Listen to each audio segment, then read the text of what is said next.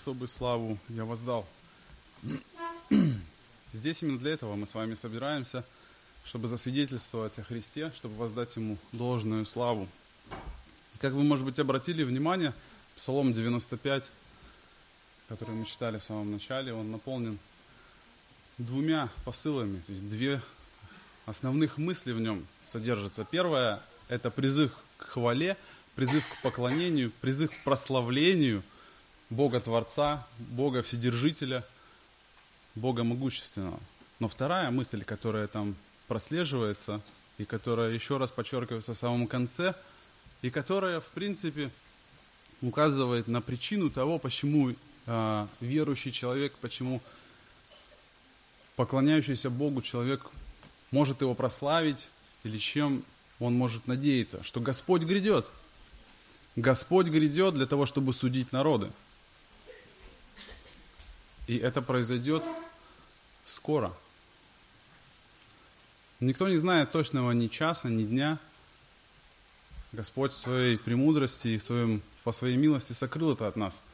Но Он говорит о том, что, чтобы мы бодрствовали, чтобы мы ожидали этого пришествия, когда Он придет судить все народы. Он придет судить все народы. Кто устоит? Кто что может предложить Богу на этом суде? Пожалуй, никто и ничего. Однако, размышляя о его скором пришествии, о суде, хорошо бы вспомнить и обратить внимание на то, что сейчас еще время благоприятное. Сейчас еще то время, когда от Бога слышен другой призыв. Более того, сегодня Бог не просто призывает народ – всех людей по всему лицу земли. Не просто избежать суда, который страшен, последствия которого вечны, последствия которого необратимы. Но сегодня Господь обращается ко всем людям, ко всем народам с другим призывом. Сегодня Он хочет благословить. Сегодня Его призыв кроток и мягок к нам и ко всем людям – Сегодня время благоприятное. У тебя есть возможность обратиться к Нему. У тебя есть возможность не, дожидаясь, не дожидаться суда. Бог не просто хочет тебя спасти от этого суда и последствий. Он хочет тебя благословить. Он дать, хочет тебе настоящее благо. То благо, которое действительно истинно благо. То благо, которое не сможет отнять даже физическая смерть то благо, которое будет действительно добром на вечность. Бог желает благословить тебя. Сегодня все собравшиеся здесь, все, кто будут участвовать в заповеди Его, тем самым свидетельствуют о том, что они ответили на этот призыв Господа. Они приняли жертву Иисуса Христа. Мы свидетельствуем о том, что мы ждем Его с нетерпением и с радостью. Мы ждем не этого суда, мы ждем его, мы ждем разрешения. Но более того, мы уже сегодня свидетельствуем о том, что мы сегодня уже имеем то благо, которым Господь благословляет. К таким людям, то есть к христианам, апостол Павел обращается следующим образом. Послание к Ефесянам, 4 глава и 1 стих.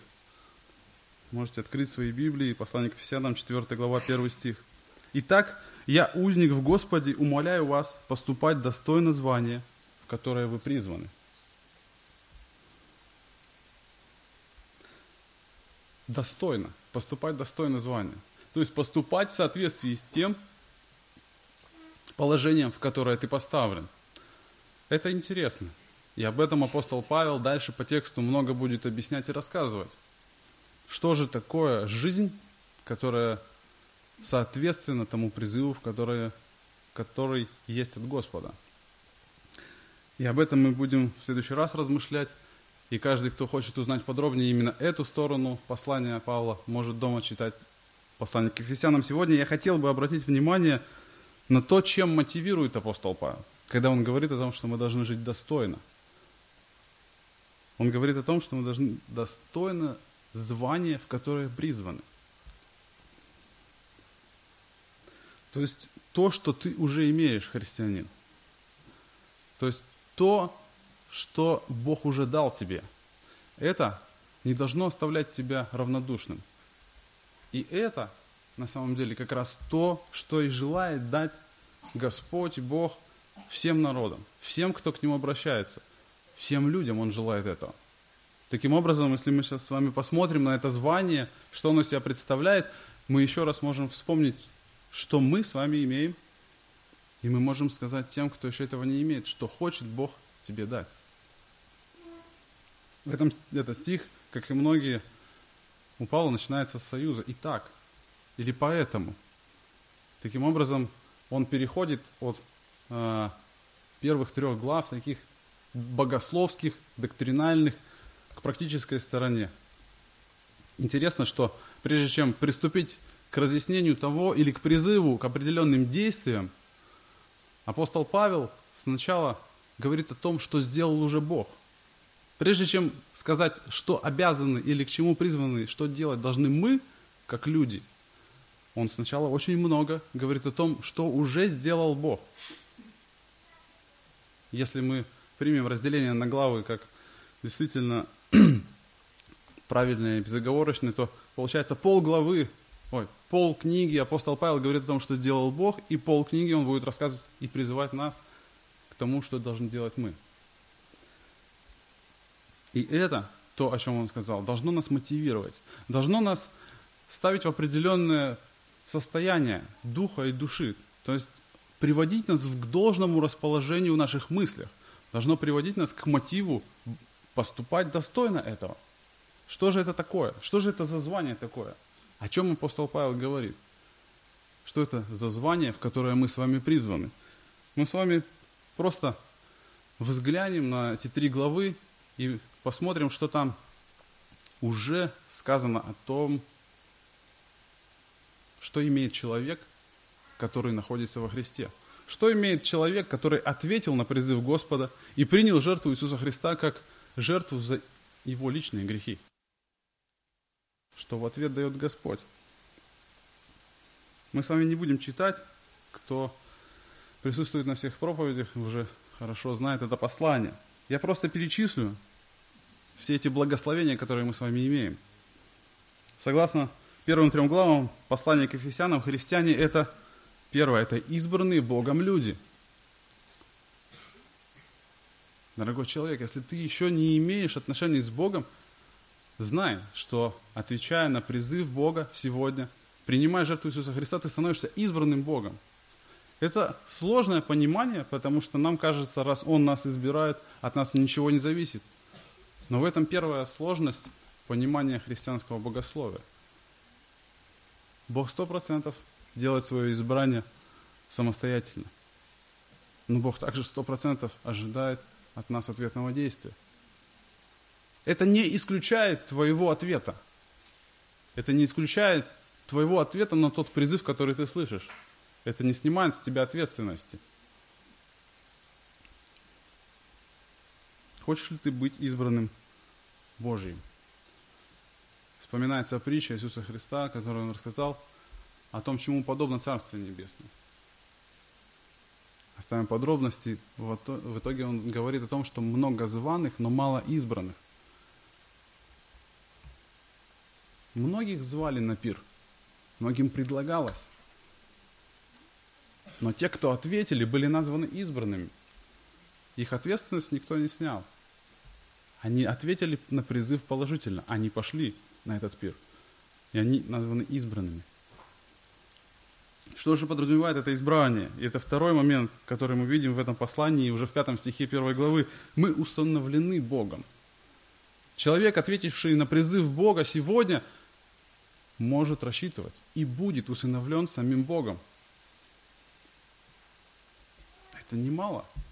У тебя появляется отец, который заботится о тебе, который желает тебе самого лучшего и который может дать тебе это самое лучшее. Кроме него никто. Но только Отец Небесный, твой Творец, может, знает, что тебе нужно и даст тебе то, что тебе нужно. Третье. Искупление Христом. В седьмой стих первой главы. Христиане – это народ, искупленный Христом. Всем нам известно, что мы рождаемся во грехе. Если неизвестно, то я предлагаю напомнить это, что каждый человек рождается с первородным грехом и ничего с ним сделать не может. Мы не можем ничего дать взамен нашего греха. Ничего, чтобы могло искупить или исправить этот грех. Но сам Бог приходит на эту землю. О чем мы сегодня будем говорить? Когда Он пришел, жил эту жизнь, прожил ее абсолютно свято и был распят на кресте. Зачем? Расточительство? Глупая потеря жизни? Нет. Так было задумано. Он взошел на крест для того, чтобы искупить тебя и меня. Принимешь ли ты это? Или ожидаешь суда? Христиане – это люди, которым открыт замысел Божий. Первая глава, 9 стих. «И познали тайну замысла Божьего». Бог по своему великому благоволению открывает тайну замысла. Сегодня многие люди пытаются говорить о том, что будет и как будет. Прогнозируют развитие человечества и его угасание. Есть разные взгляды на, на этот счет. Исходя из этих взглядов, люди строят свою жизнь. Исходя из этих взглядов, люди тратят свое время, свои деньги, посвящают себя чему-то. Но только христиане, только люди, имеющие откровение от самого Создателя, могут знать, в чем весь замысел. Это великое приобретение. Знать, когда все началось, как все развивалось и чем все закончится. Зная это, ты можешь четко понимать, что действительно ценно в этой жизни. Без этой информации было бы очень сложно расставлять приоритеты. Очень сложно планировать. Но Бог, Он Бог милостивый, Бог любящий и Бог открывающий тебе свой замысел. Если сегодня ты думаешь, что ты знаешь все, и тебе ничего не нужно, и если ты еще не читал Писание и не принял его по-настоящему,